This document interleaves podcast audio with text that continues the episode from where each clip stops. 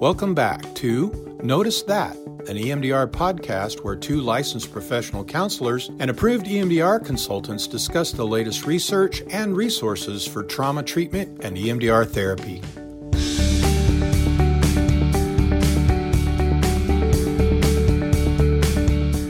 Hey guys, welcome back to Notice That, an EMDR podcast. I'm here in studio today with Melissa and a very special guest, Sarah Jarvis. We invited her to come in today to just interview her, learn a little bit more about another EMDR therapist in the area. Um, we want to pick her brain on her areas of specialties and some of her experiences in the field. So, Sarah, do you just want to start out by introducing yourself and a little bit about what you do? Sure. So, I am a women's coordinator for a local nonprofit. We um, have a couple grants that we work in the surrounding communities and do some um, some in home trauma based substance abuse counseling um, for people who are in need in the communities and underserved. Um, so that's kind of my main job, but I also see private pay clients, um, kind of a part time private practice. Um, and um, I do some supervision for some other counselors and just kind of do a lot of different things. Great, great. I'm curious for, I guess, mostly for our listeners, because I know all of this. I know Sarah very well, and she's a wonderful therapist and a huge asset to our community. Um, what tell us about your process into EMDR therapy? A little bit about your training experience, um, where you're at in that process now. Yeah, so I have been with the agency I'm I'm with for the past seven, a little over seven years. Um, started there right out of school. And um, prior to EMDR training, I um, I was trained in multiple other trauma focused um, interventions and methods. So I was trained in and certified in parent child interactive therapy (PCIT). I didn't know that. Yeah, making a note. yes, I am, and I've been working to monitor the, uh, change that a little bit so that it can be done in home because that's what most of our services through the grants are. So I've done that. Uh, some training in trauma focused CBT, um, basically any trauma informed um, trainings that we can do. We try to do them because that is the majority of the population we serve. Most of them meet criteria for PTSD. Um, so that's where that kind of started that interest in trauma, that knowledge of trauma, that um, experience with trauma. A lot of sexual abuse, um, child abuse, long term chronic trauma. Mm-hmm so then EMDR kind of came onto all of our radars at work, and uh, Jen was trained in EMDR, and she was having a lot of success with that with her clients. Um, and so eventually I was able to get trained as well and, and interested in learning that technique specifically because of the clients that I served and I interacted with. I knew would be a valuable resource to have for them. So this wasn't on my radar to even ask you about, mm-hmm. but it came up now. You do PCIT. Mm-hmm. Um, is there any way that you integrate that with EMDR, or do those paths cross over at all in your practice? Not a lot. PCIT is a pretty structured program, um, and there's there's a couple different camps of PCIT, and there is a trauma informed PCIT, which is the one I've been trained in. Mm-hmm. Um, but it's a pretty structured program and it focuses more on the ch- parent-child re- relationship, um, enhancing enhancing the bond between them, the attachment, and then also teaching the parent how to correctly manage behaviors mm-hmm. that might be problematic or results of trauma.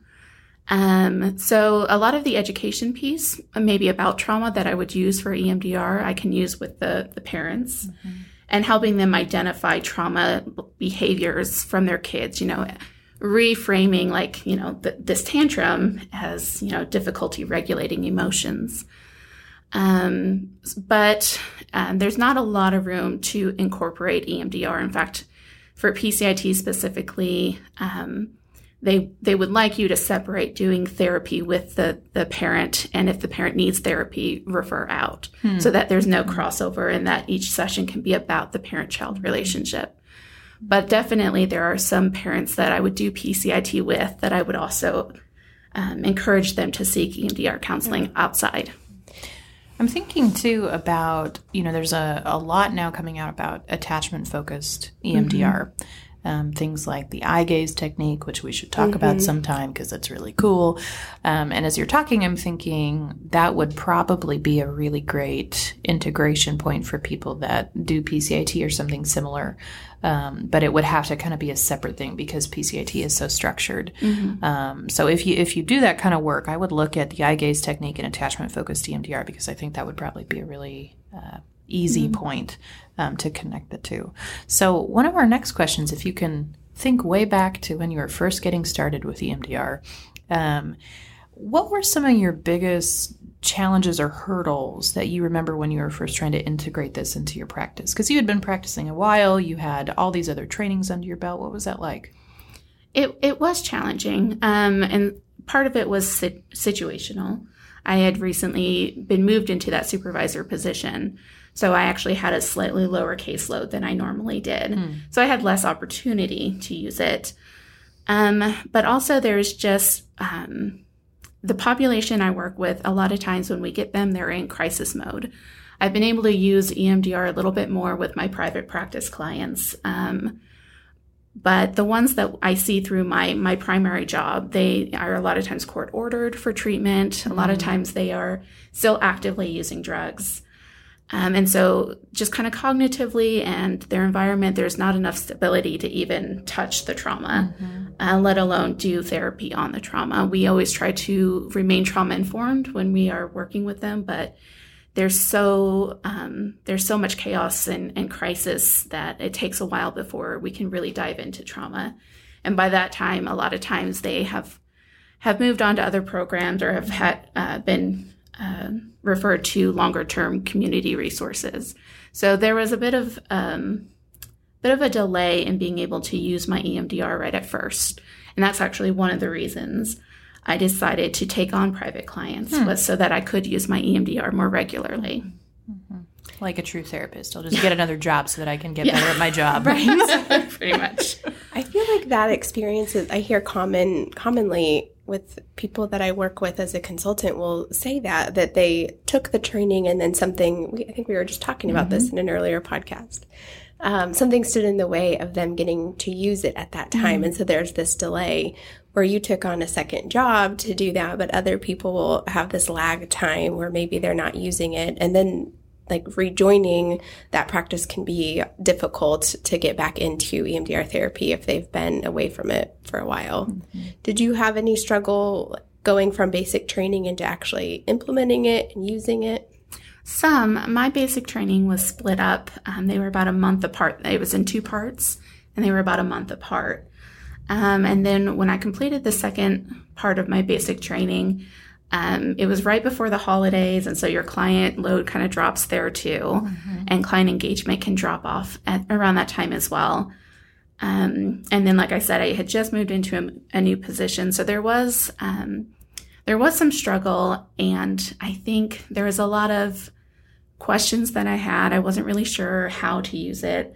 I knew I knew everything. I knew the the basics, um, and I had the manual, and I had practiced in the sessions. But then it was a bit of a deer in headlight situation. Um, Which I think is pretty common. yeah, and it felt very. It was it was very similar to like when you you have your first counseling job outside of outside of school, um, or even your first practicum or internship, where you take all of these things that you learned in textbooks and with your peers in class, and all of a sudden there's a real person in front of you with real issues. Um, that are depending on you to help them work through those issues, and it's one of those um, do I trust this this model enough to just go for it and to to trust that that this can happen and this can help, um, like like the book says it will. And I think for a while there was a little bit of a lack of trust. I was a little skeptical. I think um, even coming out of the basic training.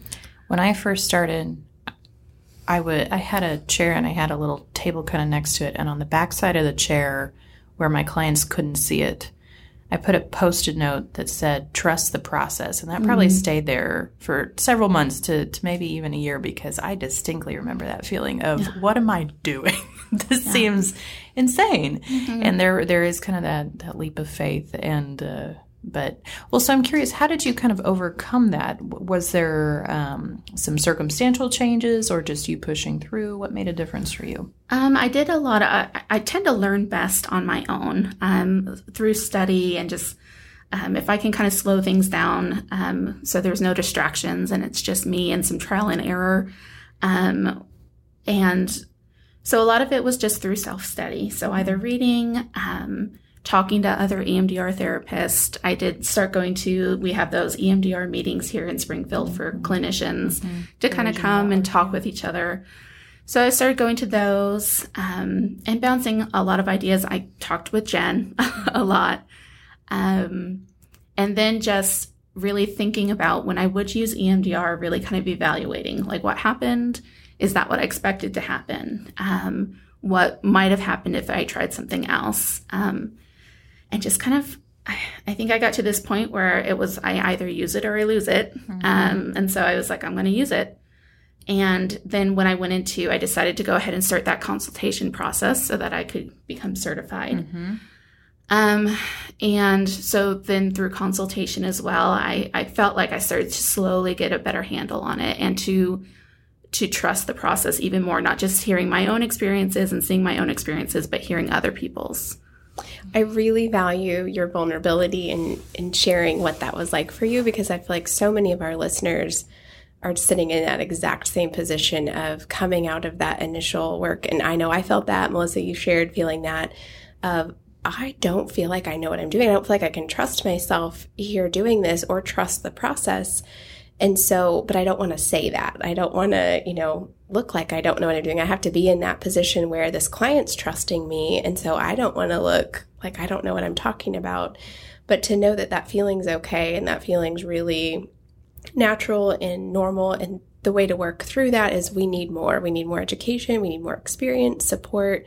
So whether you do that through advanced trainings or reading independently or certification, but don't don't stop at the basic training. Don't feel like that's all there is. There's mm-hmm. so much more out mm-hmm. there that that is offered to us to get us to that place where we are really able to help those clients no matter what their struggle or challenge might be. Mm-hmm. Yeah, and I actually I think with that the other kind of turning point for me now that I'm kind of looking back, one of the big turning points was one of my advanced trainings that I mm-hmm. went to.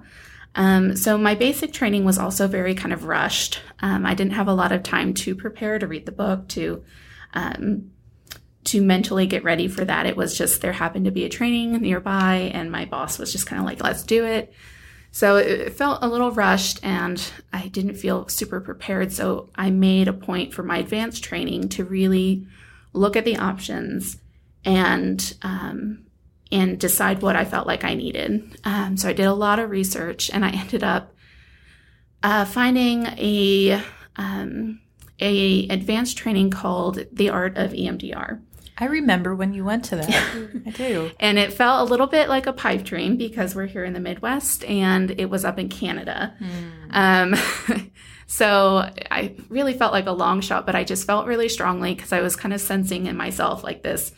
I don't, I don't feel like I trust this, this process yet. And I, I need to just go all in and really do an advanced training that I feel like is going to be the most beneficial to the clients I serve. And so this was advertised as being um, very heavily focused on dissociation and trauma, um, complex long-term trauma. So I really, I felt very strongly about it and I was able to kind of advocate and get myself there. um, and it was the best, the best mm-hmm. thing for me. I felt a little bit like a fish out of water. Um, it was the type of training that you kind of have to apply to go to. Um, so I wasn't even sure I'd be able to go. And I was definitely, I felt like the least experienced there. Most of the other therapists there had been doing this for 20 plus years. And um, so I was really shy, but I just kind of forced myself to get out of my comfort zone and again, just embrace the process. I was in a whole new place. Um, I think that kind of helped. Like I was like, mm-hmm. I'll never see these people again in my life. it's a good place to risk. Low pressure. Yeah, and it was brilliant. It was brilliant. It was run by Roger Solomon and um, Kathleen Martin, and um, and it was just such a, a safe place. And about seventy five percent of it was experiential. That's so key. So it was feel like. really intensive. Um, and I did a lot of self EMDR work. Um, I was staying with my sister, and I would just come home, uh, go to her home, and just be kind of exhausted at the end of the day because it was just a day full of therapy. I would do a lot of therapy on myself and then turn around and do therapy with a partner. Um, but it was there, and um, and I got a lot of validation from uh, from the facilitators, and they did a really good job of saying and letting me know that you have good instincts, follow your instincts. Um, and it just turned out to be that was when I bought into EMDR completely. Right. It hooked you. Yeah. Yeah.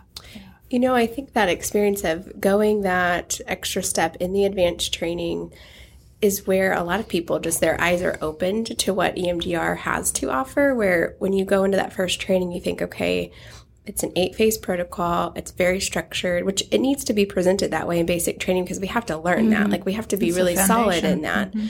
But a lot of people think that's where it stops. And so it's when, similar to you, Sarah, when I did my first advanced training, was really related to attachment in children. And so totally different topic than what you did, but the same experience of like, oh, there's like there's so much more out there that's not just reading my script, following step by step, but there's this world of understanding something else and integrating that back into the scripts, into the the eight phase protocol.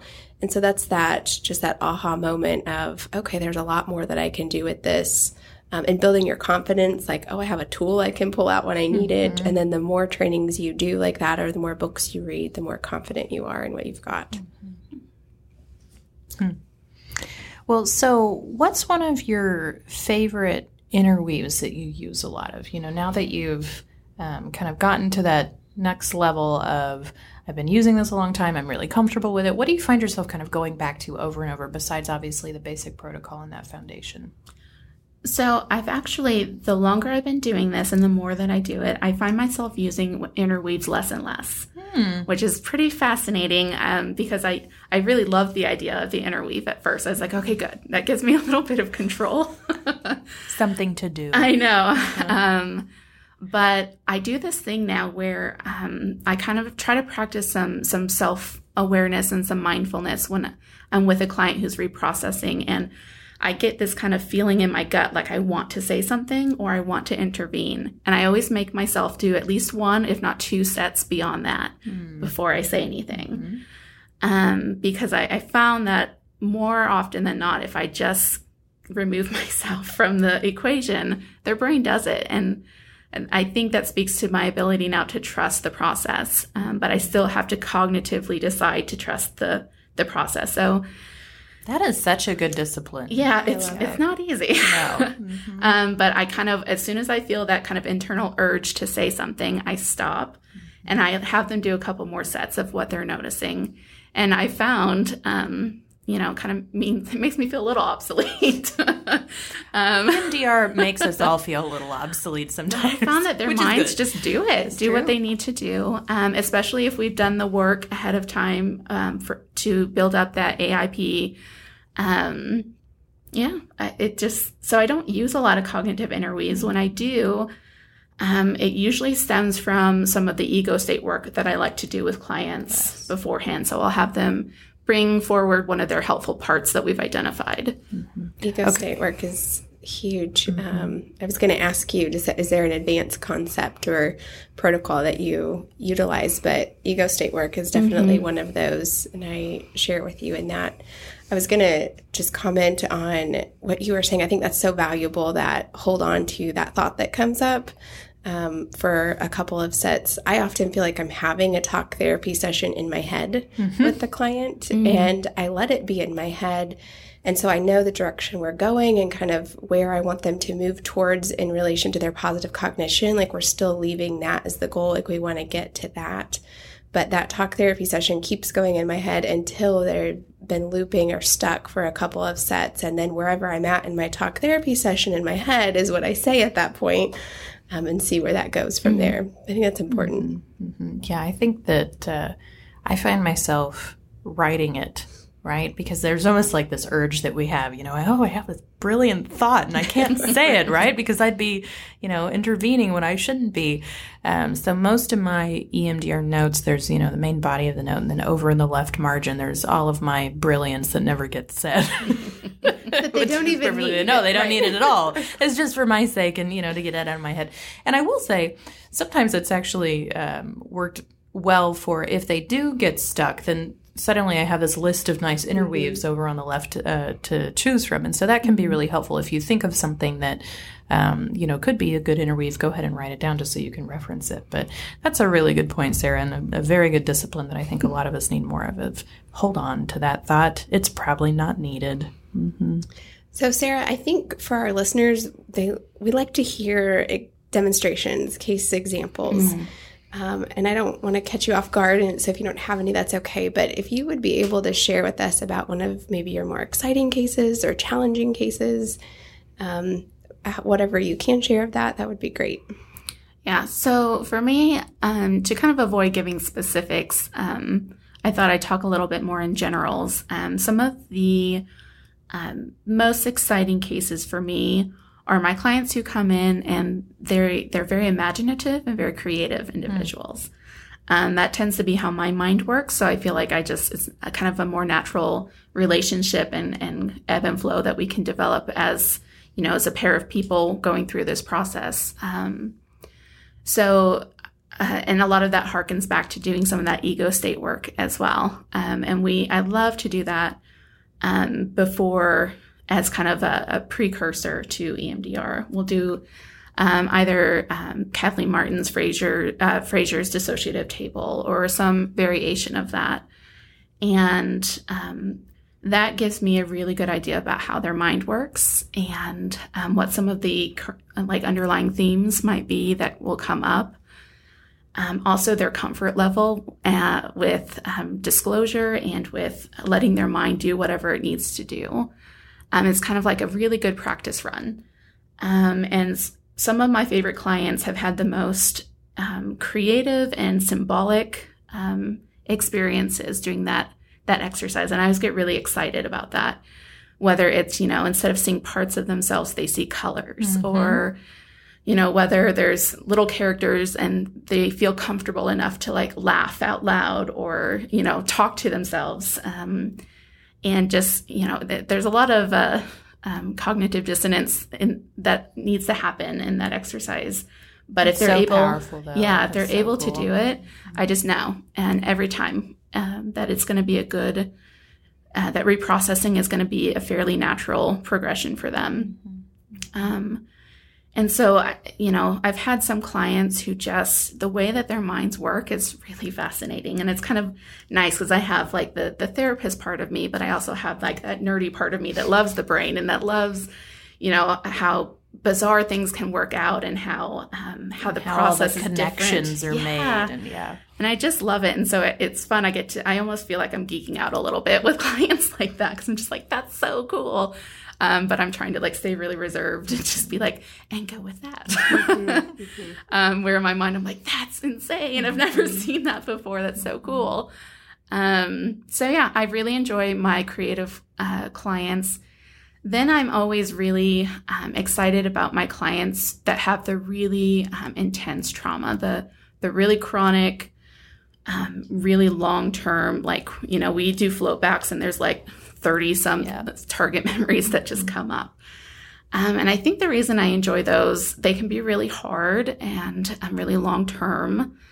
Um, and, you know, it's, it can be really emotional. But at the same time, that's usually where I see the biggest like before and after mm-hmm. contrast.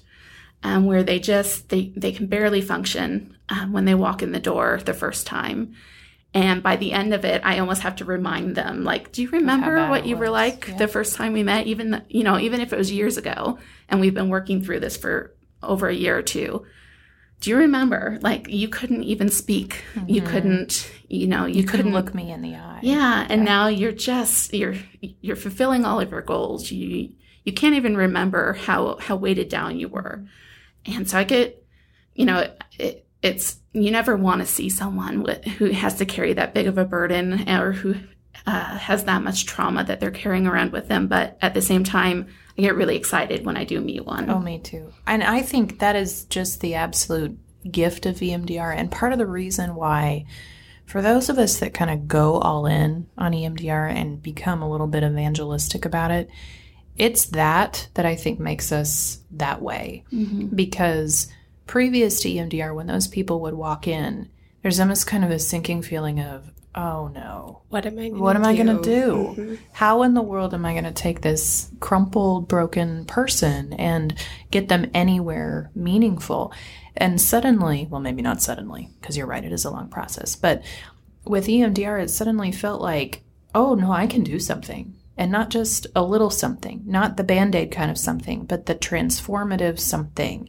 And you do it a few times and you get those incredible transformation experiences and it's like nothing I had ever experienced before. So I totally get that. Mm-hmm. Yeah. And the changes might be subtle as you're doing it. Sarah, as you said, like it could be a year or two years mm-hmm. before we're then finally like, oh, yeah, let's look back at what it was.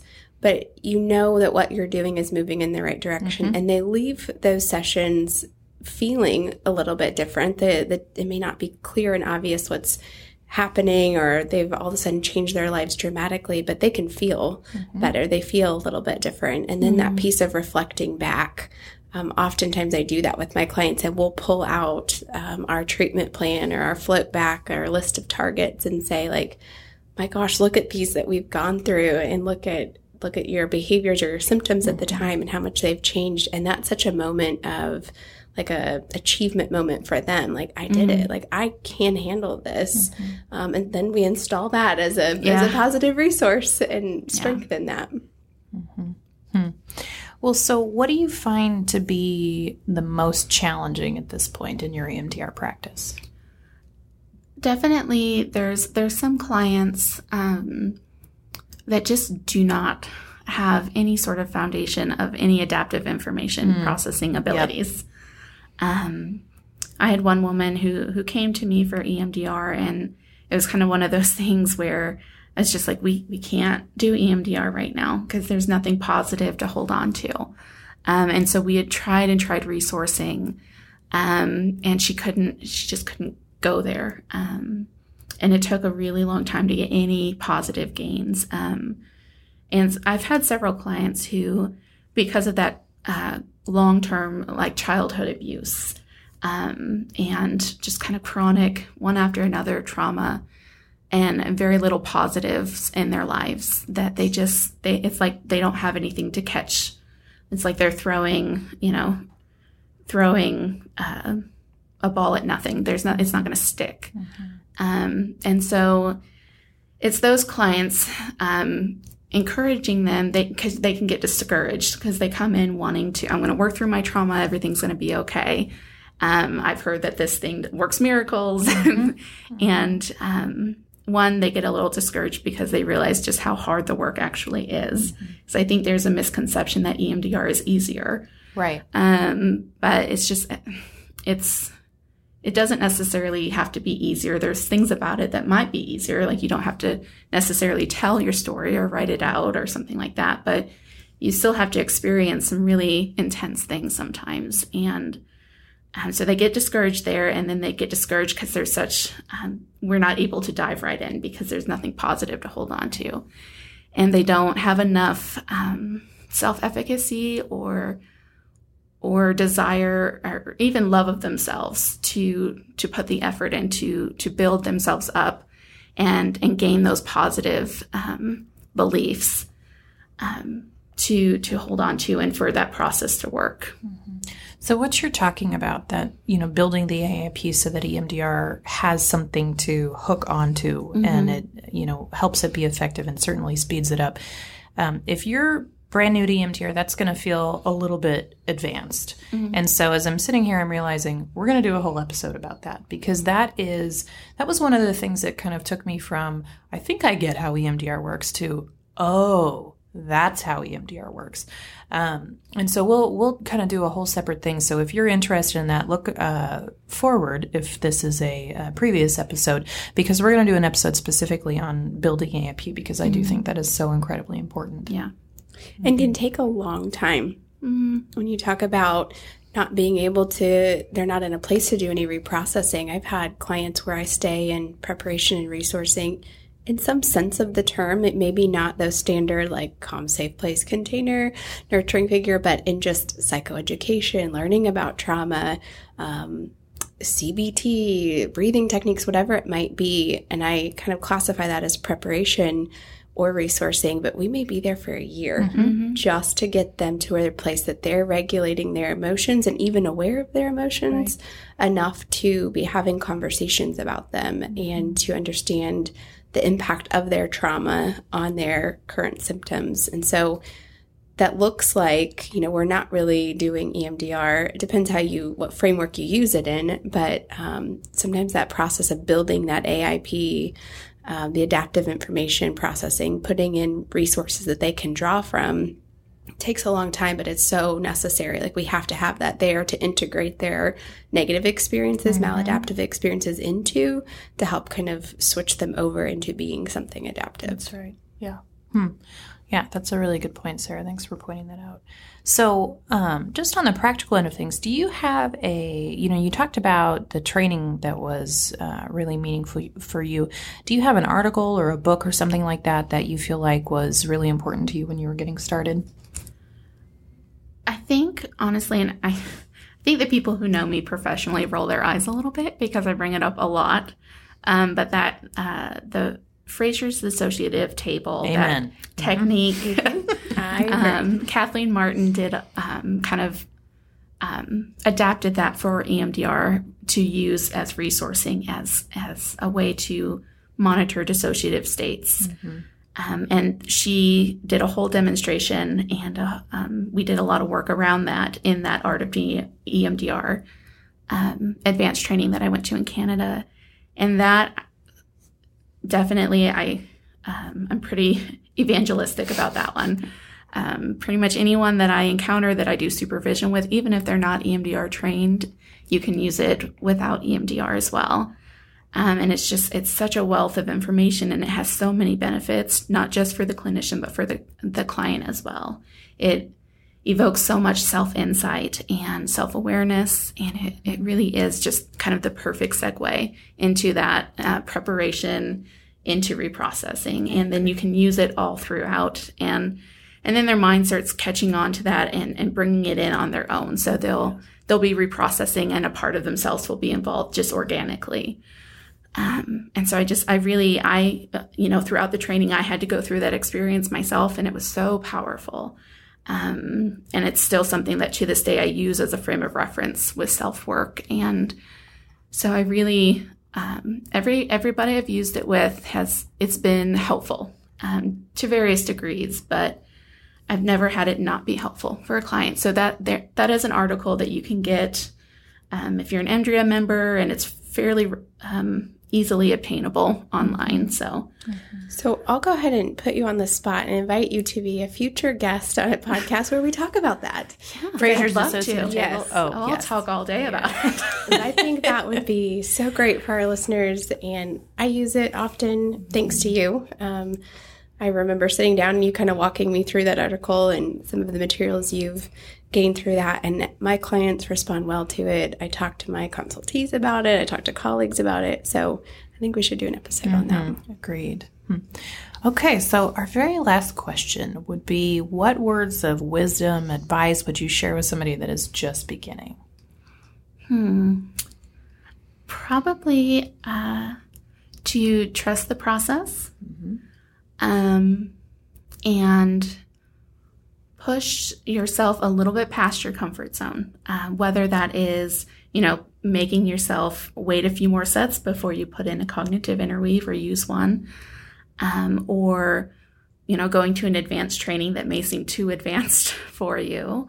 Um, or you know debating whether or not because it is it's a big investment emdr is it's a time investment it's a financial yes. investment um, and a lot of times we talk about with our clients a lot about how worthy they are of being invested in um, and how important it is to invest in yourself. Um, we need to take our own advice. And so trust the process, trust your own abilities, um, and and invest in yourself. I love it. You're so so wise. so great with words. Perfectly put. I agree. Very good. Mm-hmm. So, Sarah, for everybody listening, um, there's anything that you want to share about yourself, or if they have questions, where they can reach you, or yeah.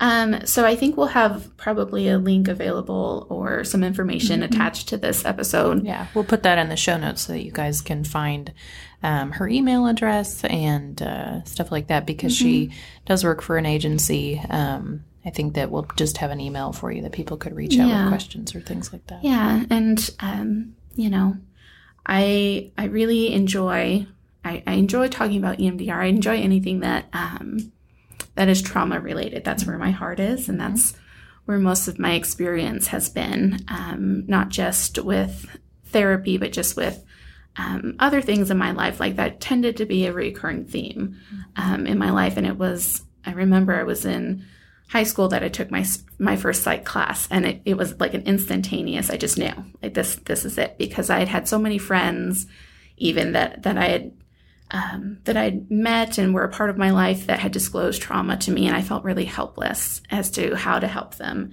But I knew I wanted to, and so that's just been kind of a reoccurring. That's that's why I got into the field, and so any um, anything that I can use to to work with trauma. And we, the more that we learn about trauma, the more we recognize how widespread it is, mm-hmm. um, how different it can look. Um, trauma used to mean something very specific, and now we have a much broader definition of trauma, which I really love. Mm-hmm. Um, so yeah, if if it involves trauma and healing trauma, I'm in. Great. well, perfect. thank you so much for being here with us today and giving up your afternoon to do this. And uh, we look forward to having you on a future podcast with us. So, thank you to everybody for listening in and just send us your questions, your thoughts, your ideas. We'd love to hear from you. And hopefully, something you heard today will help you help your clients. We'll see you next time. Thanks for listening to Notice That, an EMDR podcast. We hope something you've heard today will help you help your clients. Find our latest episode and more on our Facebook page or on our website, emdr podcast.com. And don't forget to add us to your RSS feed or follow us on iTunes, Spotify, or Stitcher so that you don't miss an episode. Please email questions and comments to Notice That at emdr podcast.com. From all of us here at Notice That, see you next time.